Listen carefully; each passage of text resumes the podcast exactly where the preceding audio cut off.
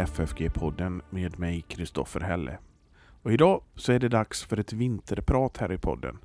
Och det är många av er som har önskat en fortsättning på Pekka Heikkinens sommarprat. Så det ska vi få njuta av nu när Pekka berättar från det att han fick en prästkallelse fram till prästvigningen. Och nu Pekka Heikkinen, god lyssning. Förra gången som jag talade så hette det sommarprat eftersom det var en annan årstid då. Nu är det vinter och nu får vi kalla det för vinterprat. Sommarpratet slutade med att jag hade fått en klar kallelse till prästämbetet. Och jag tänkte alltså fortsätta ungefär ifrån den tiden i, i, i mitt liv. Då gick jag på realskolan i Kina. Dit hade jag fått eh, söka till andra klassen. Därför att jag hade gått ett år i Finland, i Tammerfors, året tidigare i en eh, svenskspråkig skola. Jag hade nämligen glömt finskan tidigare så att därför fick jag gå på en svenskspråkig skola. Och eh, när jag nu skulle börja på realskolan så fick jag tentera in, i, in på andra klassen. Och jag hade inte läst på så väldigt mycket. Det var en folkskollärare i Seglora som hjälpte mig lite grann med vissa ämnen men det blev väl inte så grundligt gjort. Men jag åkte i alla fall till Kina och, och tenterade. Och jag minns att det var en liten lustig sak som inträffade när jag kom in i korridoren. Jag satte mig där och väntade för att jag visste inte riktigt vem som skulle komma och hämta mig. Och då kommer det två stycken damer gående i korridoren. Och de såg så vuxna ut att jag tänkte att det kanske är lärare.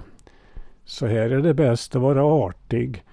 Så jag steg upp och bugade mig för de här damerna. Och senare fick jag klart för mig att, att de gick i fjärde klassen i realskolan. Men de eh, höll god min och, och de eh, skrattade inte åt mig så att det gick ändå ganska lyckligt det hela. Ja, jag tenterade i flera olika ämnen och jag kommer inte ihåg alla ämnena nu efteråt men när det gällde geografi så kunde jag alltihop. För jag hade läst på Norden och kunde alla floder och städer och så vidare i hela Norden. Men sämre gick det i religionskunskap. För den boken hade jag överhuvudtaget inte studerat som eh, mina klasskamrater hade läst alltså under första året. Så när läraren började att fråga mig på de sakerna så sa jag Nej, sånt kan inte jag. Och då sa han Ja, jag förstår att du kan katekesen bättre. Och det var väl riktigt. Sedan så sent som vid min studentexamen så berättade min konfirmandlärare att, eh, att jag kom in på realskolan, det var mera nåd än rätt. Jag tror att han hade ringt och talat med rektorn och, och rekommenderat den där Pekka Heikkinen.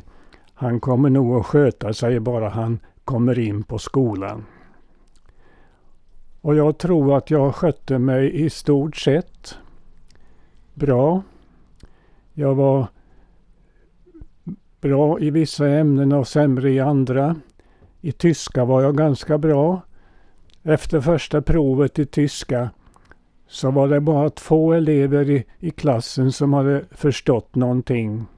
Det var en flicka och så var det jag. Så att vi fick eh, fjäder i hatten när det gällde läraren. Det var rektorn själv som undervisade i tyska. Och jag hade, tror jag, en del fjäsk hos rektorn. En gång så var det älgjakt i Segdora och jag ville så väldigt gärna vara med på älgjakten. Och då gick jag till rektorn och frågade kan jag få ledigt nu när de jagar älg i Seglora? Många elever de hittade på en lögn för att kunna få ledigt. Men jag var inte den som ville ljuga utan, utan jag gick rakt på sak och sa att kan jag få ledigt och vara med på älgjakten i Seglora? Och det fick jag. Och jag fick inte bara vara med och driva utan jag fick sitta på pass. Jag fick en gammal Mauser och de eh, skotten som eh, jag använde de var slipade och filade på ändan för att de skulle splittra sig ifall jag träffade någon älg. Men eh, det gjorde jag inte. Jag träffade inte någon älg, såg ingen heller. Och det var väl lika bra för att tänk om jag hade fällt en älg och det hade blivit känt i, i, i, i trakten att, att en underårig har skjutit en älg. Då hade det nog kunnat blir lite tråkiga saker utav det hela.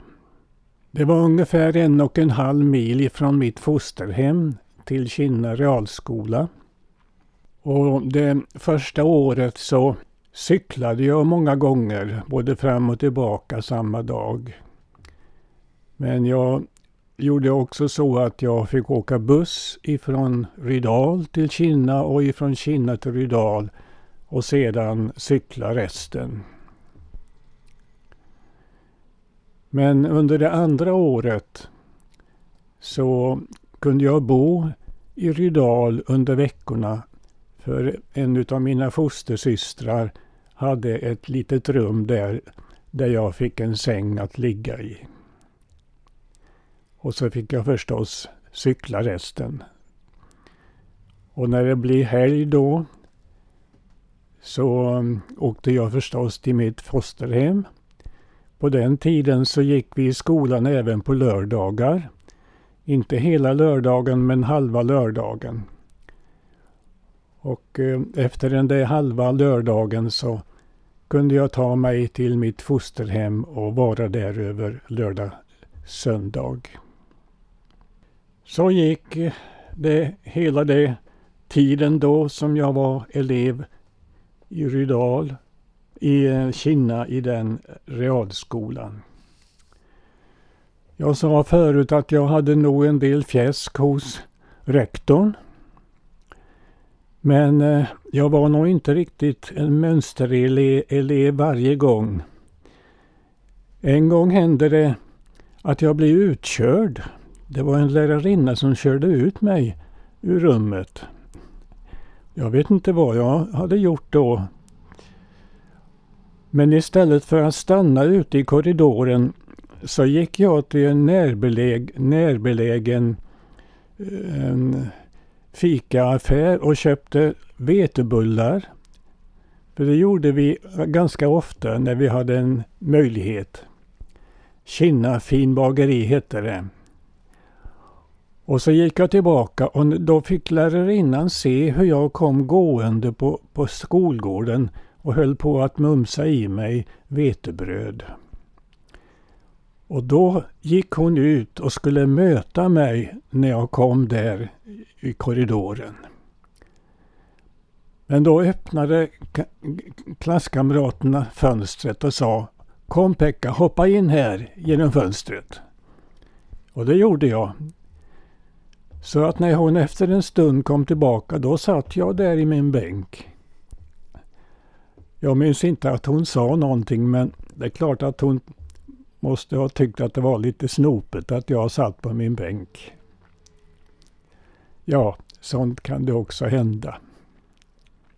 När vi hade tagit realen, det var både skrivningar och, och muntliga förhör, så skulle det festas. Och vi åkte till något som heter Mo i Örby. Ett festställe. Och det var dumt att jag åkte dit. För jag trivdes inte där. Där skulle det dansas och jag hade aldrig dansat och ville inte dansa heller. Jag hade ju fått lära mig utav min konfirmandlärare att dansen i sig själv med de rörelser som man gör, det är inte synd, men det kan leda, leda till synd. Och därför skulle man ta avstånd ifrån dansen.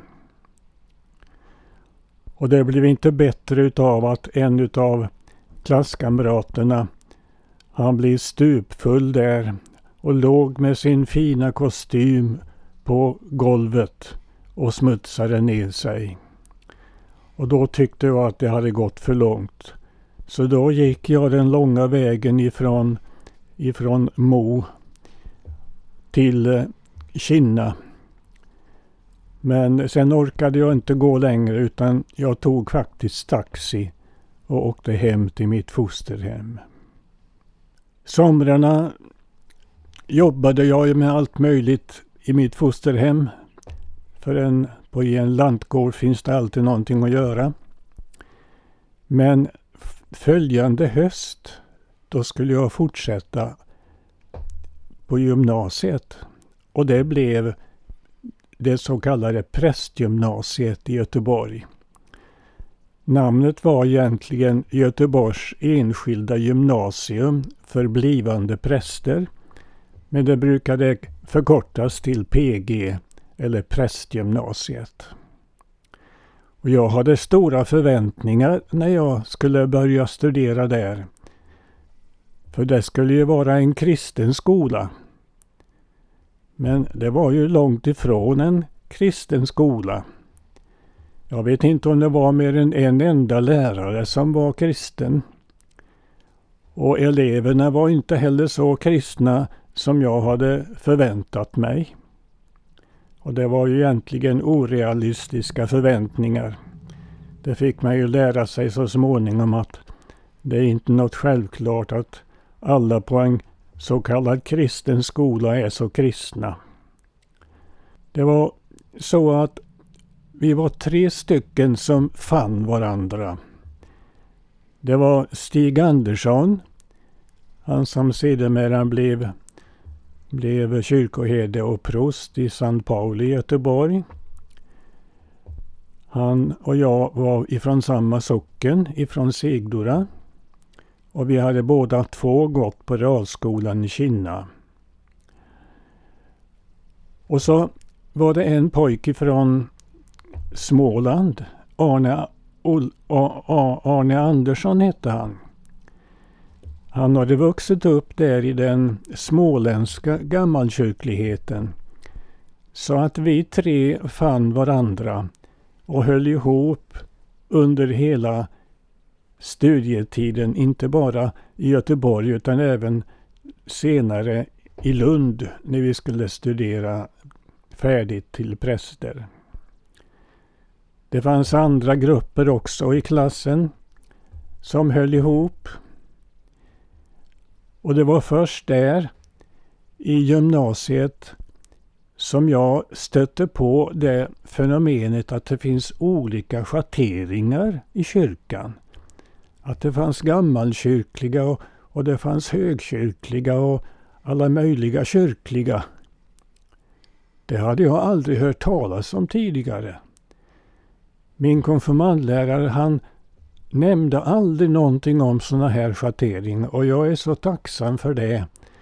För det enda som han talade om det var detta att bli kristen och söka bli omvänd och leva så som en sann kristen.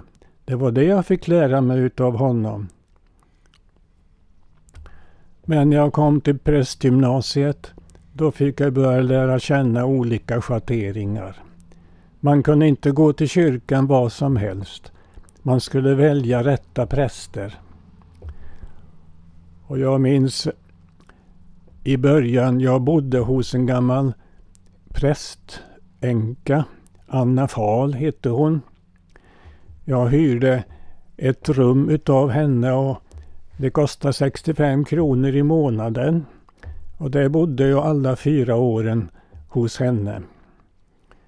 Och det var ett ganska kallt rum så att på vintrarna så fick jag ibland ha vantar på mig när jag satt där och studerade vid, vid skrivbordet. Och det var en sån där lite sträng gammal dam, Anna Fahl. Så hon kunde tillrättavisa den unge studerande.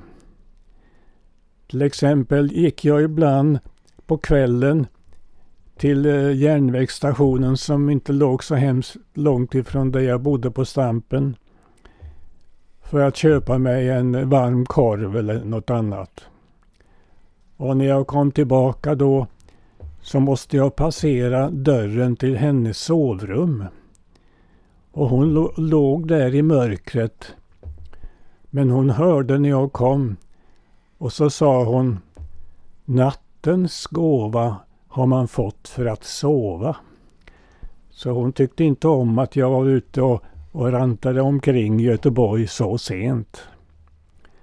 Hon kunde också tillrättavisa mig utav andra anledningar. En gång så bjöd hon på te och jag satt i hennes soffa och det var lite obekvämt så att jag tog händerna och stöttade huvudet. Då sa hon Pekka, så sitter man inte. Och en gång när jag skulle åka hem på lördag så var jag på gott humör och när jag passerade henne och skulle gå ut så sa jag hej svejs. Då kom det igen, Pekka. Så säger man inte. När, vi, när jag skulle gå, åka tillsammans med henne med spårvagn till Vasakyrkan i början utav min vistelse där. Så frågade hon mig när vi passerade olika ställen i Göteborg. Vet Pekka vad, vad det här är för ett ställe? Nej, jag visste inte. Det ena efter det andra blev nej. Men när vi passerade Stora Teatern då visste jag att det var teatern och då svarade jag att det är teatern. Ja, det kan jag tro att Pekka vet att det är teatern. För teatern, det skulle man inte gå till. Det var syndigt att gå på teatern. Det var så mycket som var emot Guds ord som hände där. Ja, det var några exempel på hur hon kunde uppfostra den unge pojken. Annars får jag säga att tiden i prästgymnasiet var en väldigt tung tid för mig. Ehm, jag sov fruktansvärt dåligt. Och jag var så trött på eftermiddagen efter skolan att jag var tvungen att lägga mig direkt när jag kom hem många gånger och, och sova för att kunna orka och läsa någonting. Och det var inte alltid så roligt heller på skolan därför att eh, rektorn han gillade inte Kinnapojkarna. Alltså Stig och jag, vi hade gått i realskolan i Kinna.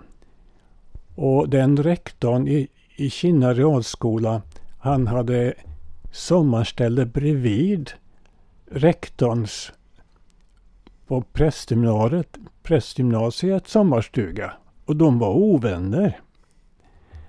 Och därför kunde han inte gilla de som hade gått i Kinna realskola.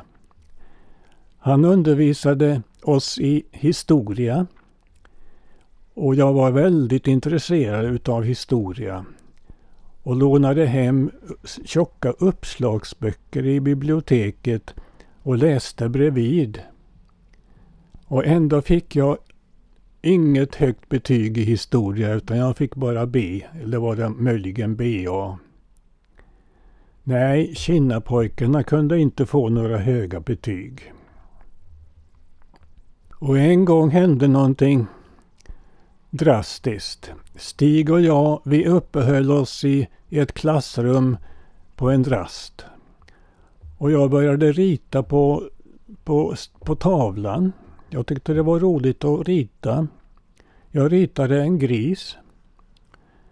Och så kommer rektorn in och slog sig för pannan och alldeles tyst och gick ut igen. Och jag fick utav de andra kamraterna reda på orsaken.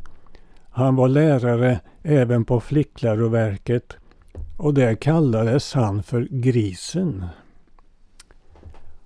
Och då trodde han förstås att jag hade ritat en gris eftersom det skulle eftersom vi tänkte på honom då.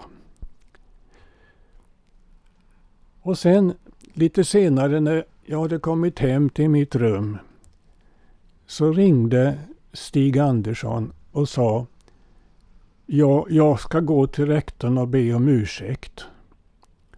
Vad ska du be om ursäkt för? frågade jag. Jo, för den där grisen. Ja, men det var ju inte du som hade ritat, det var jag som hade ritat. Ja, men i alla fall, jag ska gå och be honom om ursäkt.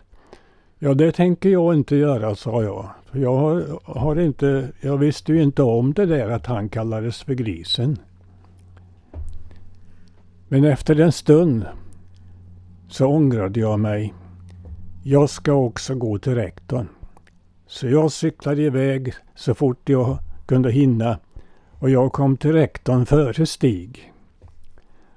Och så berättade jag för rektorn precis, precis som det var att jag visste inte om att rektorn kallas för grisen på flickläroverket.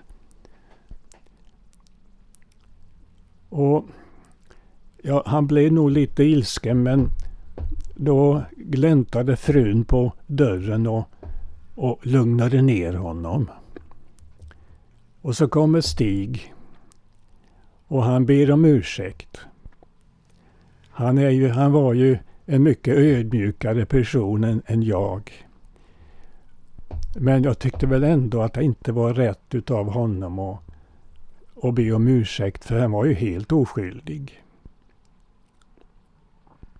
Ja, en sån sak kunde hända på prästgymnasiet. På den tiden var det väldigt gynnsamt för obemedlade elever. Man fick väldigt goda stipendier utav samhället. Så att eh, eh, jag drog inte på mig några som helst skulder när jag gick på prästgymnasiet. Jag fick knappt några pengar hemifrån heller utan jag fick lite kläder, det fick jag men pengar fick jag nog praktiskt taget aldrig. Men det fanns en del kyrkfolk som tänkte på den där, den där ynglingen som skulle bli präst. Så att de lämnade pengar till min konfirmandlärare. Och när jag kom till honom och pratade så tog han fram pengarna och lämnade till mig. Så det var ett sätt för mig att berika mig. Och mm, det var också så att vi fick mat, lunchmat på prästgymnasiet. Det kom kantiner dit. Och vi fick själva duka och vi fick själva diska efteråt och så vidare. Det var ju också en, en, en förmån som vi elever fick helt gratis. På den tiden så hade prästgymnasiet gott om pengar för att det var en, eh, en kassör som eh, hade lagt undan väldigt mycket gåvor som hade skänkts till prästgymnasiet under årens lopp. Och det kom till godo sedan när prästgymnasiet upphörde och man började med Elle Engströms gymnasium istället. Ja, så gick det år efter år och vi kom fram till studentexamen och det var ju skriftliga prov och, och, och muntliga prov. Och det blev så lyckligt att alla klarade sig. Och så kunde vi gå ut och bli fotograferade i vanlig ordning. Vi gick då fortfarande i den gamla byggnaden där man hade börjat med prästgymnasiet. Men sen revs det huset och så byggdes det ett, ett helt nytt hus. Och, och, och även där eh, hade prästgymnasiet sin lokal no, några år. Ja, när jag tog studenten så, så bjöd tant Anna Fahl hon bjöd på kaffe och tårta och sådant hemma i sin lägenhet så att hon tog farväl utav, utav mig på det sättet. Och sen var det kalas i mitt fosterhem i tre dagar. Det bjöds olika grupper utav gäster som skulle fira Pekka Heikkinens student. Och varför firades det så grundligt? Jo, jag var den första som tog studenten i den trakten. Det hade aldrig hänt förut att någon hade tagit studenten. Så att det kan vara en förklaring till varför, varför det blir så ordentligt firat. Och även min mamma ifrån Finland hade kommit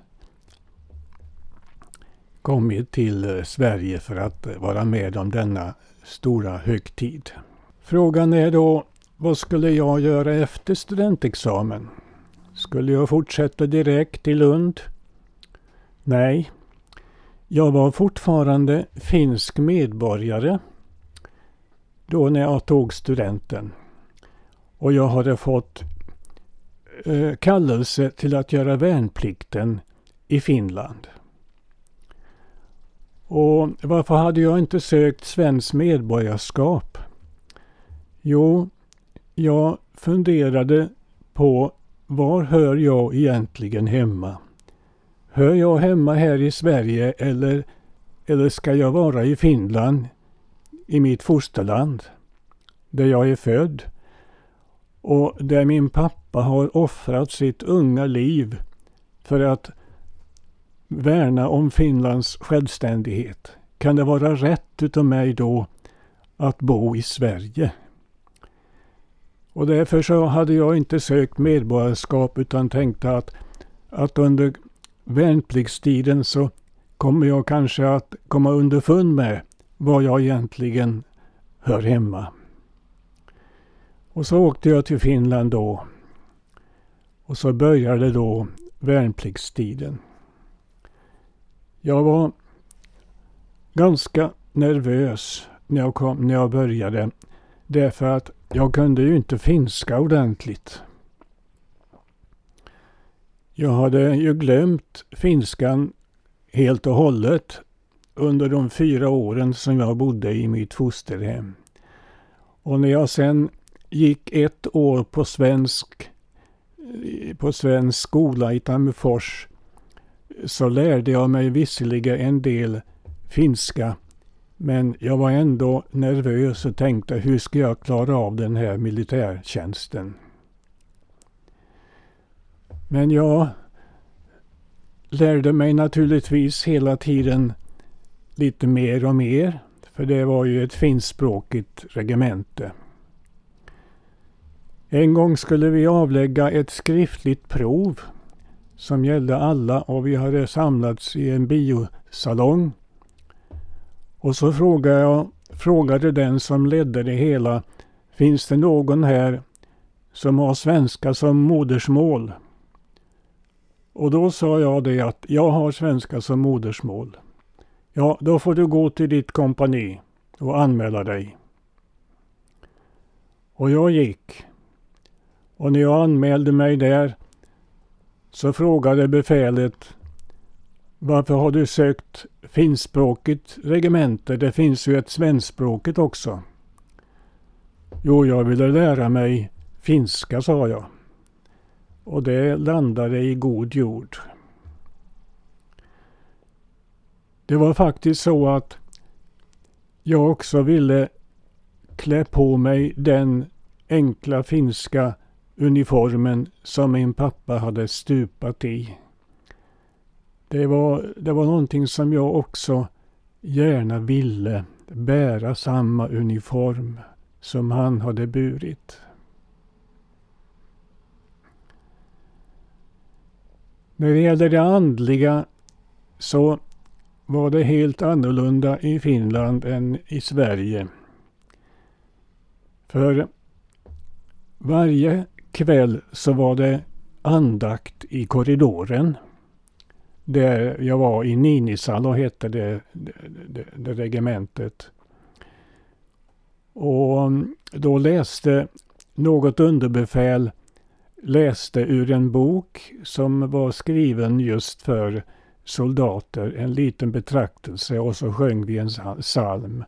Ibland så kom det en, en, mm, en präst och höll gudstjänst för lite fler kompanier än bara, än bara vårt. Och så fanns det en bibelstudiegrupp där många utav befälen deltog. Och jag sökte mig också dit. Och det var väldigt roligt för att den kristendom som kom fram genom dessa bibelstudier, den liknade så mycket den kristendom som jag hade stött på i Sverige under min konfirmandtid och under min gymnasietid. Men eh, att jag verkligen var spänd på grund utav min rädsla för att jag kunde finska för dåligt. Det kom fram en gång utav att jag upplevde att jag svävade ovanför regementet och tittade ner på de olika byggnaderna. Det tror jag hade med någon slags psykisk obalans att göra. Disciplinen i Finland var hårdare än här i Sverige. Det har jag förstått. Under de sex första veckorna så fick vi ingen permission alls. Och sen var det sparsamt med permissionen. Jag tillhörde till exempel den gruppen som inte ens fick komma hem eller till min mamma som jag bodde i Finland. Fick inte komma dit under julen. Utan vi fick vara kvar många utav oss på kompaniet. Och då minns jag att jag fick i uppdrag att med olika färger på kritor rita upp hela julhändelsen. Med eh, Maria och Josef och barnet och herdarna och de vise männen och så vidare. Och sen höll jag också en predikan för hela kompaniet. Vi var två stycken studenter och båda var vi eh, Båda skulle vi bli präster men det var jag som fick i uppdrag att hålla, hålla en gudstjänst eller en predikan. Ja, det gick den ena månaden efter den andra. Och min militärtjänst slutade med att jag också gick på underofficersutbildningen eh, i Fredrikshamn. Och då blev jag något som kallas för reservfurir. Nej, för eh, reservsänrik. Och då förlängdes min eh, militärtjänst något genom den här sista biten utav utbildningen. Men eh, jag hade förstått under tiden var jag hörde hemma. För när kompisarna pratade om det ena och det andra som hände i samhället så kände, visste jag ingenting. Och när jag läste tidningarna och såg förkortningar på olika saker så har jag ingen aning om vad de betydde. Så att jag drog den slutsatsen att jag har blivit för mycket försvenskad för att kunna växa in här i Finland. Det var nog en felbedömning för det är klart att hade jag stannat i Finland så hade jag ju så småningom blivit bekant med det ena efter det andra. Men jag drog i alla fall då den slutsatsen att, att jag får åka tillbaka till Sverige. När det gäller reservofficersutbildningen i Fredriks, Fredrikshamn så var jag fortfarande nervös för språket. Hur skulle jag klara utbildningen? Men det gick faktiskt inte så illa. För vi var ju över hundra stycken på kompaniet. Men sen när alla proven var över så hamnade jag på platsen 11. Och det tyckte jag då ändå en ganska god placering. Ja, jag skulle tillbaka till Sverige. Och det gick till på det sättet att Stig Andersson och min fostersyster Maja och hennes man, de kom med bil för att hämta mig från Finland. Och då hade jag kommit hem till min mamma som bodde uppe i Tornedalen i finska Övertorneå. Så att de kom körande med sin bil dit och hämtade mig. Vi åkte sedan till sö södra Finland och därifrån med färja över till Stockholm. Och så hem till Segdora. Vad skulle, vad skulle jag göra härefter? Ja, nu var det ju universitetsstudierna som jag hade framför mig. Och jag valde som många andra utav Göteborgsteologerna teologerna Lunds universitet. Och var gymnasietiden en tung tid så var Lundatiden en väldigt lätt tid. Studierna var inte alls lika betungade som under gymnasietiden. Först var det en översiktskurs och det var lätta prov. Det var inga stora fordringar. Det blir så att vi kom att bo i samma hus, Stig Andersson och jag. Stig han bodde hos en som hette Einar Bock som hade två stycken rum där han hyrde ut till studerande. Och jag fick hyra ett rum i en lägenhet i andra ändan utav huset. Men jag uppehöll mig väldigt mycket tillsammans med Stig. För vi hade ett gemensamt hushåll så att vi lagade mat tillsammans och stod för kostnaderna. Fast han hade med sig potatis och sånt hemifrån, det hade aldrig jag. Överhuvudtaget så höll vi ihop oerhört mycket. Så att var den ene var, det var också den andra. Så jag undrar vad tänkte egentligen folk om det? Att vi alltid var tillsammans.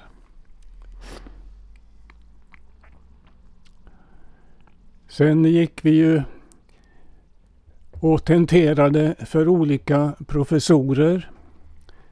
På den tiden var det så att det fanns tre stycken grader utav vitsord. Det var första, andra och tredje. Och när man tenterade så kunde man också få ett plus. Så att ett plus det var ju då närmare tvåan. Och två plus det var ju närmare trean så var det högsta betyget. Och ehm, jag fick många tvåplussare så att trots att jag studerade väldigt fort, det var bara tre år med, även med prakten på slutet, så hade jag ändå rätt så höga betyg. Och till exempel när jag tenterade för Per-Erik Persson i dogmatik så skulle jag redogöra för innehållet i Luthers stora Galaterbrevskommentar. Och mm, professorn gav mig tre alternativ. Om jag, fick välja, jag skulle välja ett av alternativen och sen redogöra för boken. Men jag kunde inte välja. Utan professorn fick själv välja åt mig. Och sen gick det verkligen med glans. För jag kunde den boken innan och utan. Och jag är så tacksam för att jag fick läsa den noga och och, och, och tentera eh, när det gällde Galaterbrevskommentaren.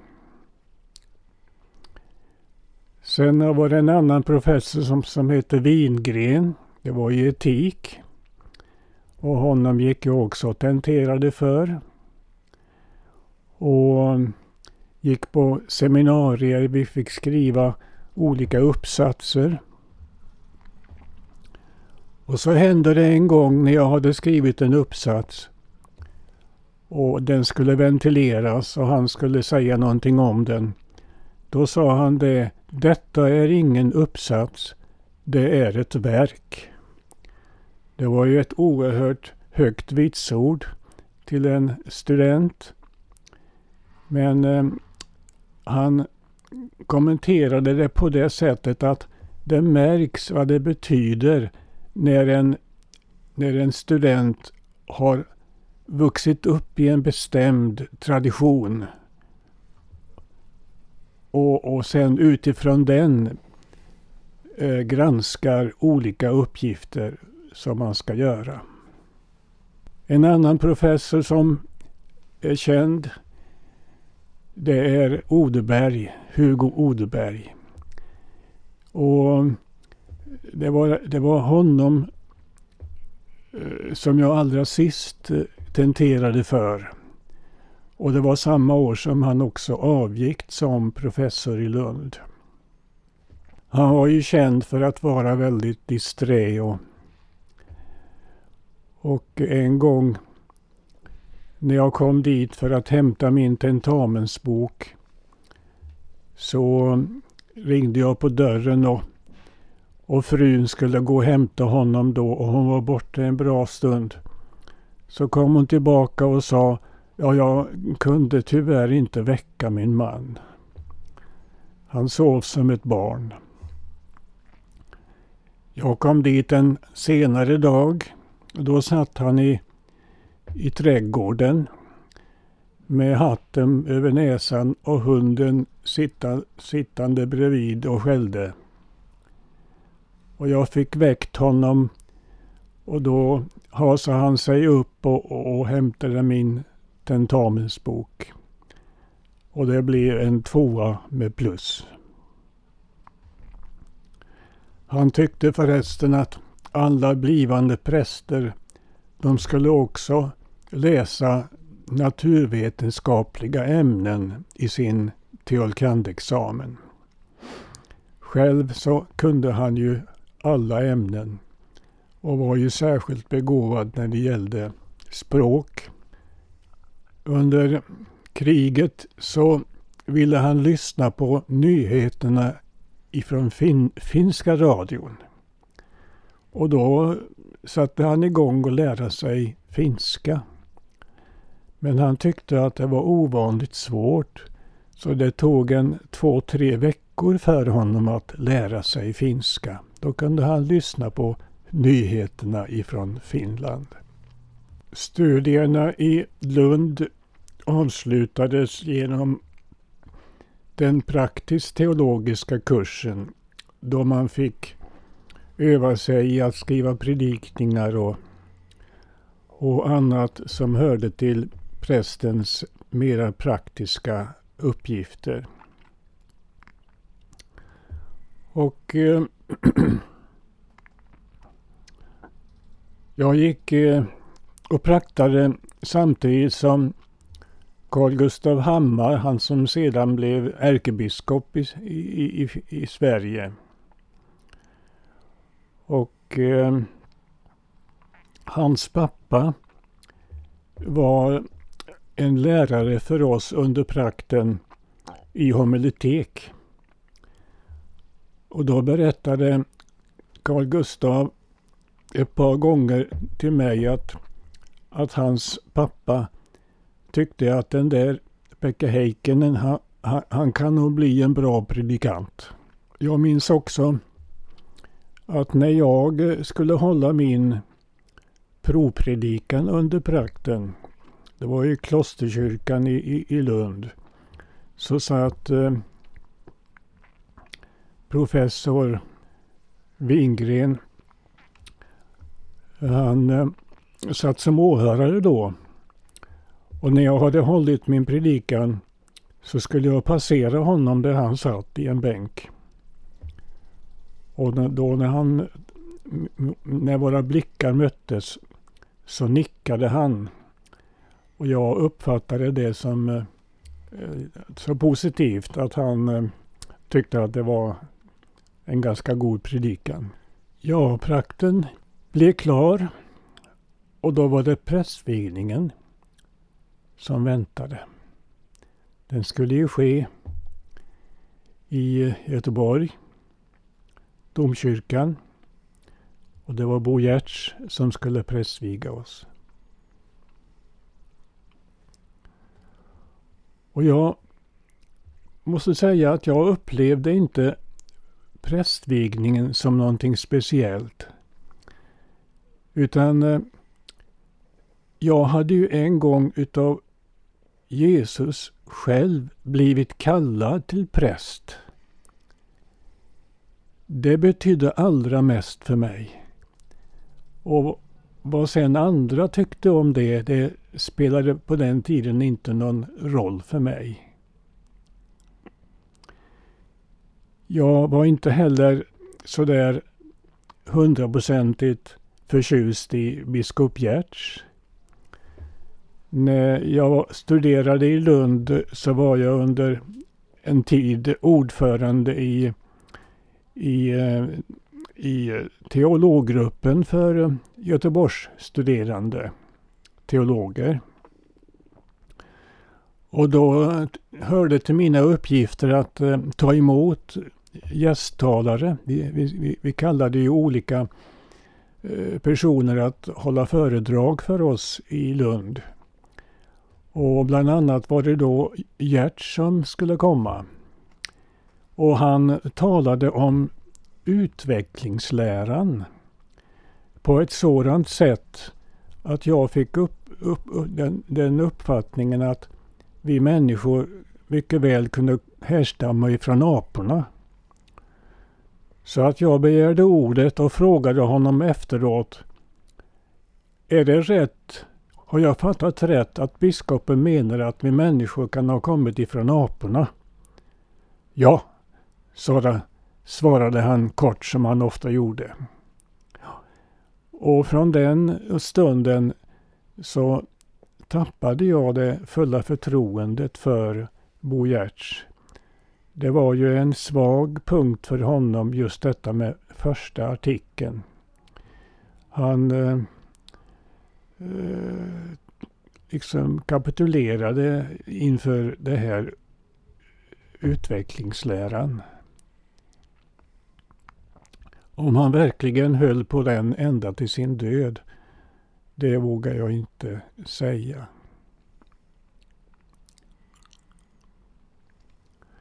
Men vi blev i alla fall prästvigda och det var en stor kull den gången. Jag minns inte hur många vi var men vi var ganska många. Och jag fick då predika i eh, Norska sjömanskyrkan i Göteborg. Och eh, det var en präst i eh, Johanneberg som blev, fick upp, blev uppmanad att gå och lyssna på mig domkapitel, domkapitlet skickade honom som, som lyssnare när jag skulle hålla den där predikan där i Norska, Norska sjömanskyrkan. Vad han tyckte om predikan det, det fick jag aldrig veta. Men eh, det var en av sakerna som hörde till det som skulle ske före prästvigningen. När vi samlades före prästvigningen i domkapitlet så minns jag att Bo Gert särskilt sa till oss att vi ska se till att vi har en god relation till journalisterna. Och det var ju säkert ett, ett gott råd. Det här skulle förstås högtid, högtidlighållas även i hemmet. Så att eh, det blir nya kalas i i Seglora i mitt fosterhem. Då när jag hade blivit prästvigd. Och jag fick mitt första missiv i eh, Uddevalla. Och det var jag mycket tacksam för att det var ju en fast gammalkyrklig tradition där, där jag passade bra. Jag har räknat ut att, att jag har gått 19 år i olika eh, läroanstalter. Och då räknar jag även in militärtjänsten för det var ju också ett sätt att, att, att få undervisning. 19 år alltså på skolbänken. Och jag har inte upphört att, att studera för att jag har sedan efteråt eh, studerat 10 poäng i dogmatik och då gick jag också på flera stycken seminarier nere i Lund. Och jag påbörjade Eh, läs, alltså läsdelen utav eh, doktorsgraden och läste en stor del utav litteraturen. Men eh, då blev församlingsborna missnöjda med detta. Jag var, var, var kyrkoherde i Torsby då så att de sa att du kan ju inte samtidigt studera som du ska vara präst. Men jag tror inte att jag misskötte min tjänst för att jag var så oerhört studieintresserad att jag skötte mina prästerliga uppgifter på dagtid och så läste jag på kvällstid och under nätterna. Men eh, det är klart att på ett sätt så var det ju ohållbart så att jag fick sluta med mina doktorandstudier.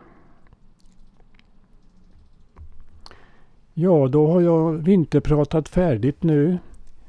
Ända fram till prästvigningen. Jag vet inte om det kan bli någon fortsättning sedan. Vi får se.